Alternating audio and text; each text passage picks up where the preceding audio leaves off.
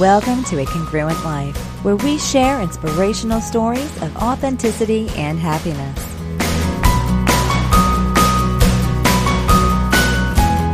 A Congruent Life is an interview project sharing the stories of ordinary people doing extraordinary things, discovering their passions, and living authentic, amazing lives. Here's your host, Andy Gray. Hello, and welcome to episode 11 of A Congruent Life Inspirational Stories of Authenticity and Happiness. My name is Andy Gray, and I'm grateful you're sharing these stories with us, wherever you might be. In this program, we are continuing to explore authenticity from many different perspectives. Today's guest, Alana Levandoski, is a singer and songwriter who discovered that life as a professional recording artist left her unhappy and unfulfilled.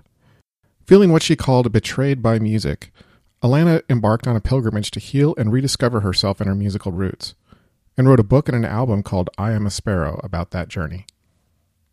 I'm talking today to Alana Levandoski, who is a singer songwriter, a former international recording artist, and definitely a wise soul beyond her physical years. Alana, welcome to A Congruent Life. Thank you, Andy. So let's maybe start with a bit of your musical story and, and talk about that part of your life first, and then we'll get on to some other juicy topics as we go. So, can you maybe just give us a, an overview of your musical journey? The overview is that I was born with a, a tendency towards music. As I got older, I started songwriting and composing, and then moved into my teen years where I was really performing a lot.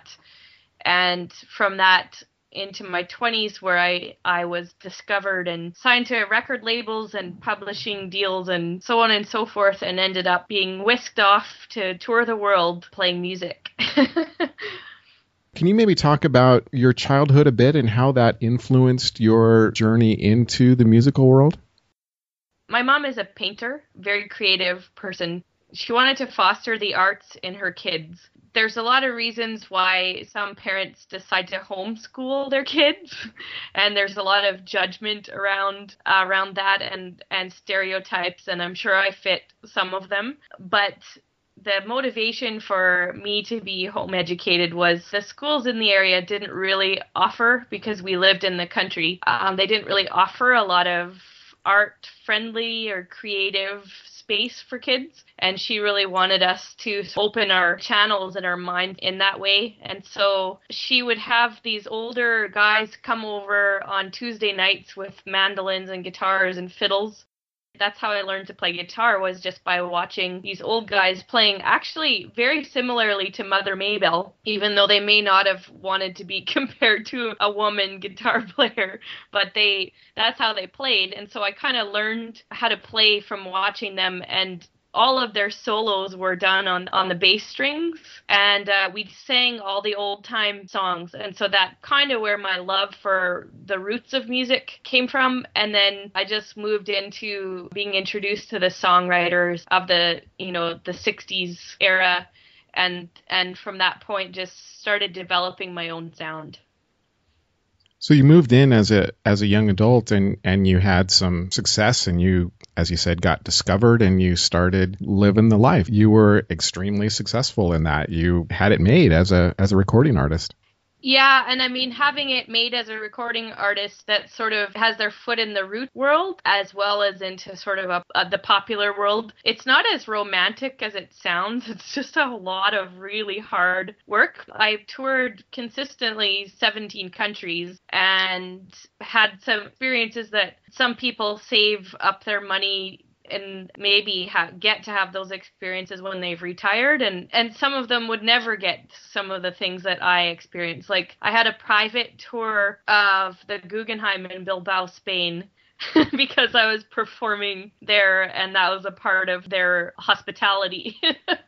So just seeing the sights and getting to see the world I guess from the eyes of a troubadour is a very interesting uh, experience and I wouldn't trade it but there were definitely other aspects that kind of threaded along with that, connected to identity and connected to pressure. And once you get into that world, other people have hope for you as much as maybe even more than you do because they've got a vested interest in in you like if they're on your team so it just becomes a sort of a pressure cooker for a lot of people and it certainly did for me can you maybe talk a bit more about that uh, tell some stories about what that was like for you as you said you started becoming aware of these identity issues and can you maybe expand on that a little bit um, sure. And I should say I did have it made, but there there were times where I was on a tour bus in a really cushy tour. Sometimes I was driving myself, depending on the country that I was in.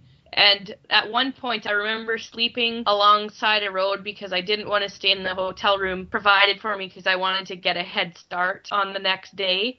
And there were there was kind of no room at the inn, and I remember sleeping alongside the road near like where lorries were parked. And I got so cold that I covered myself in my own merchandise it was like these uh there were t-shirts that people were buying. So it's just an interesting thing because you have it made when it comes to you've got booking agents and you've got uh you're in the magazines and you're on the BBC and you're being touted as the songwriter of your generation and things like that. So on the one hand it's a feather in your cap and the day in day out can be quite grueling. But on the other hand it's also qu- quite a lot of pressure. And at, at a certain point when you start developing a team around you because you need one and they're all very well-meaning people for the most part but what happens is that they have a vision for your life and when that happens particularly in my case when that happens i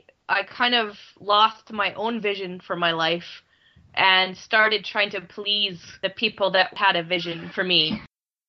That must have been a pretty heady experience as a young adult to have those kinds of phrases printed in magazines about you. you know, things like the songwriter for our generation. That's a really big sort of expectation to have to live up to. Yeah, and you learn to respond even to questions like you're asking right now. My default answer, because I used to give interviews while I was cleaning my fridge while I was driving to the next gig because, you know, there weren't any cell phone driving laws back then. My default answer instantly is that I was told when I was like 19 never to take the bad reviews or the good reviews personally. and I actually really kind of tried to live by that, but it still get in there. And so because you're starting to be defined in a certain way and respected in a certain way, and I and when you're that young, and maybe if you're dealing with uh, your own issues from say from childhood and they're or they're you're not dealing with them you kind of learn how to cope in different ways and one of mine was I used to be able to walk into a room at a some kind of function like an industry and kind of own it. And I had like a lot of barriers walls kind of built up um, and tools that I had that I used because I sort of saw myself in this really immature light as like the Mona Lisa. And in one sense it was very immature but in the other sense it actually worked where I could walk into a room and people thought that I knew something that they didn't know. that was kind of my survival tool because in that industry, the pressure to be the sexiest girl in the room, the pressure to be sort of fulfill a fantasy of some kind but never show your true self is all there all the time. It's a kind of a requirement. And so for me, I was always kind of a a bit of a smarty pants. and so I was able to survive in a room full of people and almost kind of surround myself just with this sort of sense of uh, I know something you don't know, and then it, it it attracted people. But I don't believe I was in a place in my life where I was attracting people in a good way it was a part of kind of a, the the cavity or the the empty place that I was trying to fill in order to matter and in order to be seen. And so those are the things that you you do and you look back on it after having gone through what I've gone through and see yourself as a little girl that's kind of scared and trying to survive. So it sounds like you gained that awareness pretty much by going through that somewhat painfully. I did. It culminated when I was uh, 30 years old. I had actually, it, it was maybe a month before where I had been in Los Angeles and I was on a rooftop and I had performed very successfully um, at this big, big, big popular conference. And I definitely at that point was feeling pretty empty and watching like I was I remember being on on this rooftop and watching the other women refusing all the finger food because of how many carbs or whatever was in in the food. And just the uh, the physical starvation of the these women was just sort of almost a symbol to me of their spiritual emotional starvation. And i was like as is that me because I had uh, all these rules for myself connected to food. I even told people, just so I didn't have to deal with them asking any questions, um, that I had allergies that I didn't have. Just the the pressure, uh, body image pressure. I was on this rooftop and I was totally, completely not happy at all. I felt like I didn't belong there, and I felt like I was almost having an out of body experience watching this person go through the motions because that's what you're supposed to do in order to quote unquote make it. Don't get me wrong, I I love performing and I still love uh, music, but I just had this sense that it, this wasn't my path in order to express myself in that way. And then about a month later, I kind of lost in my personal life a lot of things. My partner left me and I had a miscarriage. And I ended up being in a situation where I needed to move from where I was living. And my best friend just so happened to be available for me at that time and we decided to move to a little beachside town north of Winnipeg, Manitoba, on Lake Winnipeg and we fixed up a little cottage that initially for the first six weeks or seven weeks had no running water and no no plumbing. And we had to go we had to walk to the beach showers. And we fixed this cottage up and we stayed there for five or six months. And it was during that time i worked for a landscaping company which was the first job i had had outside of music in a very long time. And I just checked out completely. I left my team, I left my label, and I needed a break, like I can hardly even describe. And I, I remember standing on the beach one night and looking at the full moon and knowing that I was happy and sort of being able to mark the difference between this scrambling, like always trying, always every single day was like, you know, a 50 to 100 email day. And it was always just this striving, striving, striving. And the motivation behind it was that I was trying to be seen, I was trying to matter. The motivation for it was coming from this very empty place. It wasn't coming from a whole place. And so when I finally let that go and discovered there looking at the moon that I was actually happy. I probably hadn't felt that in like 8 or 9 years at least. It was an epiphany for me and the epiphany came at the cost of great loss. But yeah, that's that's where in my particular situation that's how it had to happen. You later embarked on a musical pilgrimage of sorts, uh, where you, you basically hopped in a car and did a big road trip and spent quite a bit of time on the road in a, a sense of self discovery that you wrote about in a book called I Am a Sparrow and a musical album of the same name. Can you talk a bit about that transition? How how did you feel motivated to jump in a car and hit the road? What were you trying to accomplish by doing that?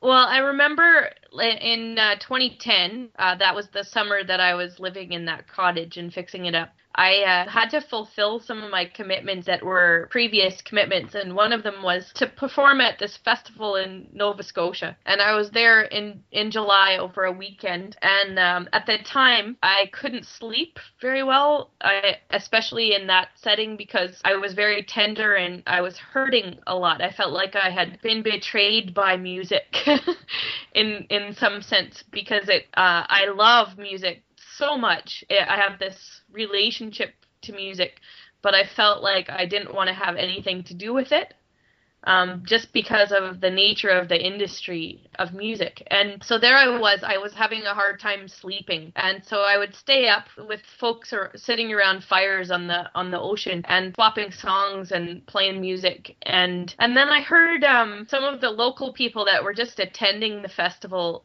Um, I heard them playing one night on a dock, and I and I joined in with them and I realized that I'd lost kind of my reason for why I liked music so much or why I loved it.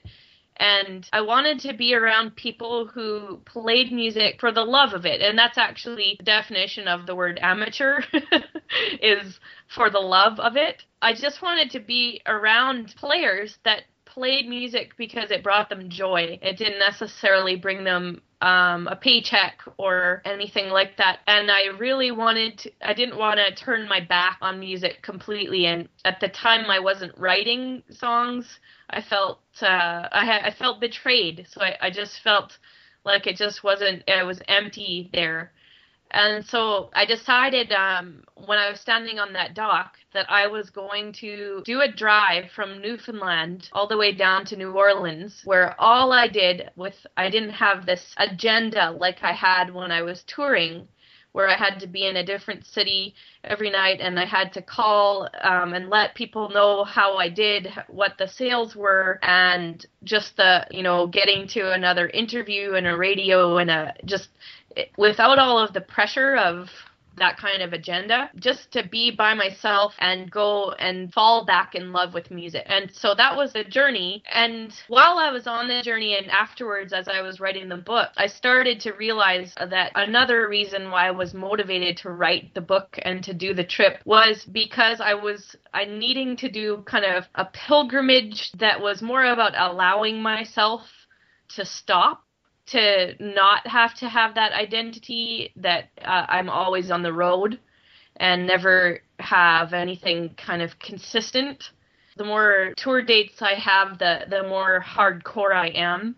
You know, when you do 150 to 200 days in a year, it's kind of like you get this certain kind of respect. It's like being able to outdrink the boys. I wanted to allow myself to give myself the space to let go of that identity.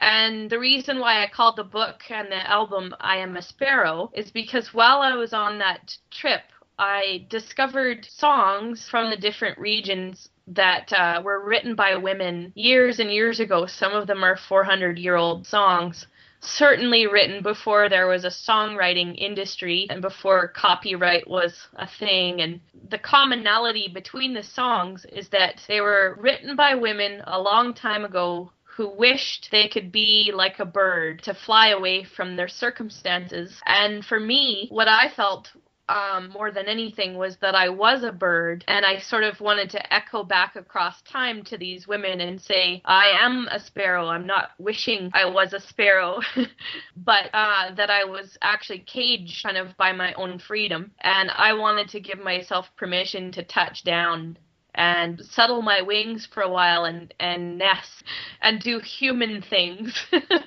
or bird like things that weren't always migrating and flying. And and uh, that's what the trip was about. So it was five months and uh, i was the resident minstrel on a schooner off the coast of maine. I helped a couple paint a farmhouse in new hampshire and I spent a lot of time in uh, North Carolina and Virginia and Mississippi, Alabama, Tennessee, and of course Louisiana, and then the Maritime provinces and Newfoundland. So it was a journey and it was needed, and it helped me transition into my current life. Your book is a remarkably insightful memoir about that pilgrimage and that journey, and it's it's neat the way that you paralleled the album to go with that. I wonder if we might listen to the title track, "I Am a Sparrow." Yeah, for sure. Let's let's have a listen. Some women weep for the times of their youth when they got to shine. Some women weep for the times that are gone. But I weep for the days when I'm wrinkled hoping that I won't be so alone. I'm a sparrow, and I've flown, flown around this big old world in planes and trains and boats. I'm a sparrow, longing for her nest, hoping that I'll get to build a home.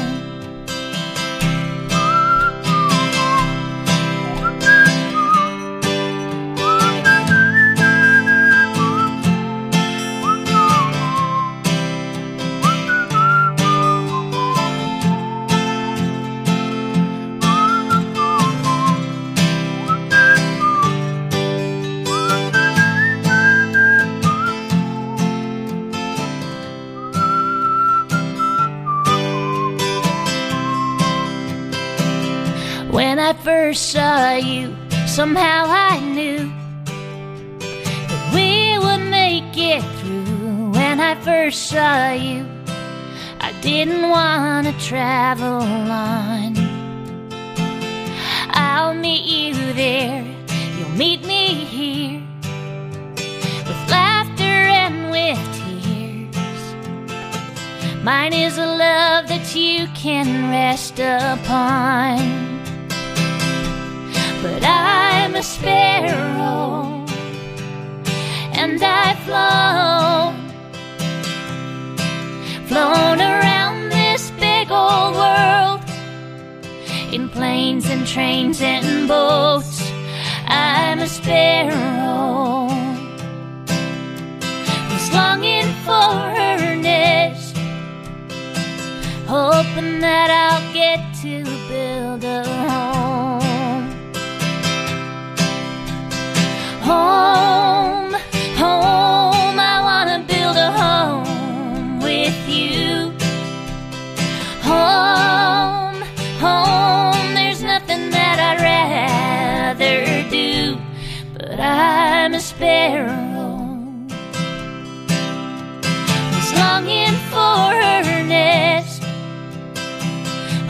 hoping that I'll get to build a home.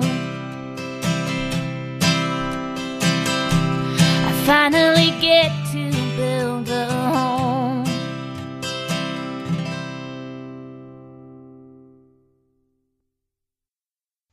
So why is this so important to you, Alana? What what what's the story behind this song and, and why you use this as the name of your book and your album? I Am a Sparrow is a love song to my partner Ian, first and foremost. And then beyond that, it's kind of a call across time to these women who wrote these songs that wished they could be a swallow or a sparrow or a dove to fly fly away because they were so immobile. These women didn't have the freedom that I that I have. It's a it's an inverted call to freedom. I wanted the freedom to be able to stay in one place that's why it's so, important to me because I think place is a is a huge important thing to learn and I don't know if we learn it when we are touring all the time. I don't know if we can learn it. There's a, a stuckness that that this stuck feeling that you get that you can't move. It's it's harder to transition from one life stage to the next when you constantly don't have to be accountable and you constantly are moving and it's just a, it's a lot harder to be able to do that and i really really needed to transition The mission of this A Congruent Life project is about sharing stories of authenticity. What does living authentically or congruently mean to you? I think it goes back to what I said about how a part of why I needed to crumble and and fall in the way that I did was because my motivation was not coming from a, a place of wholeness. It was coming from a place of needing to matter, needing to be someone, needing to be sort of productive to show the world that I'm better or that I'm a harder worker or whatever it was. And so I think living authentically to me is actually living a creative life that is motivated and coming from a place of wholeness rather than that cavernous, empty place that causes you to do these things for those reasons, to be scrambling to, you know, have an identity and, and a legacy. So, Alana, what would you consider to be some of your notable failures, and what have they taught you? Oh, probably like my failures are kind of connected to my wins. I think anybody would be able to say that. But uh, some notable failures are kind of connected to what I just said about about um, being motivated from a place of emptiness rather than wholeness, because it crosses over not only in your business life, in your identity as a creative person, but it, it comes into your personal life. And that's definitely been um, an issue for me uh, in relationships, not just in, in romantic relationships and friendships where I was um, kind of coming at life from that same place. And so I think that would definitely be a failure that's turned into a win for me.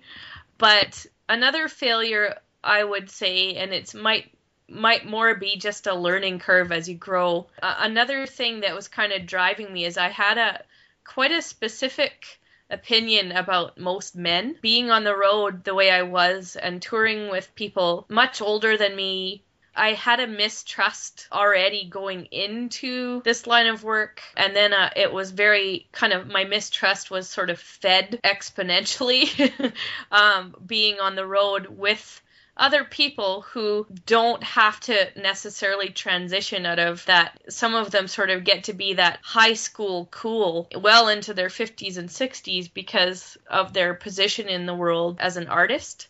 I think the failure part that ha- that I've learned from is is just a, a, sort of having an overall low opinion, a, a not a very respectful opinion of men and it's something that's a, another thing through all of this that I have learned.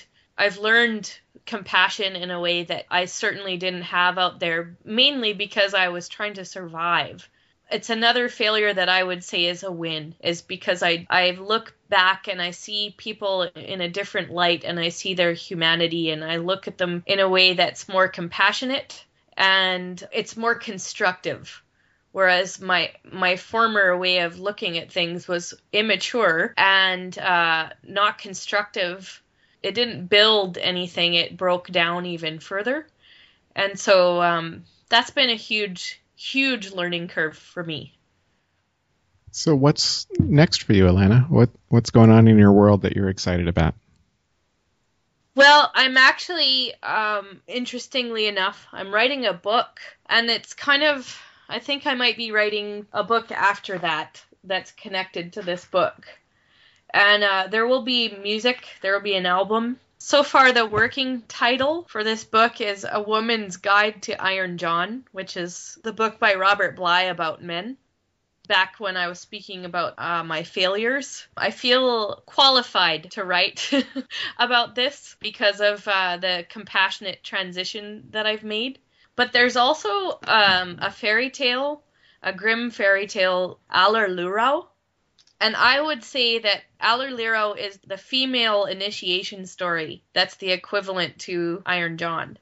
I've been reading it every day, this fairy tale, and trying to allow to sort of break down into and uh, and then I've just been writing the just the insights that I get from it, and I feel like there's probably going to be either like a double book or two books that kind of go correlate to each other. But the first one is A Woman's Guide to Iron John. And that's something I'm excited about. And the other thing that I'm really excited about is that I uh, I had my ultrasound this morning, and so I got to see my baby, and so that's something I'm like, wow, look at what I've been up to for the last five months. that's pretty cool. it's a very creative space that I'm in. Absolutely. Very creative. Congratulations on that. It's so exciting.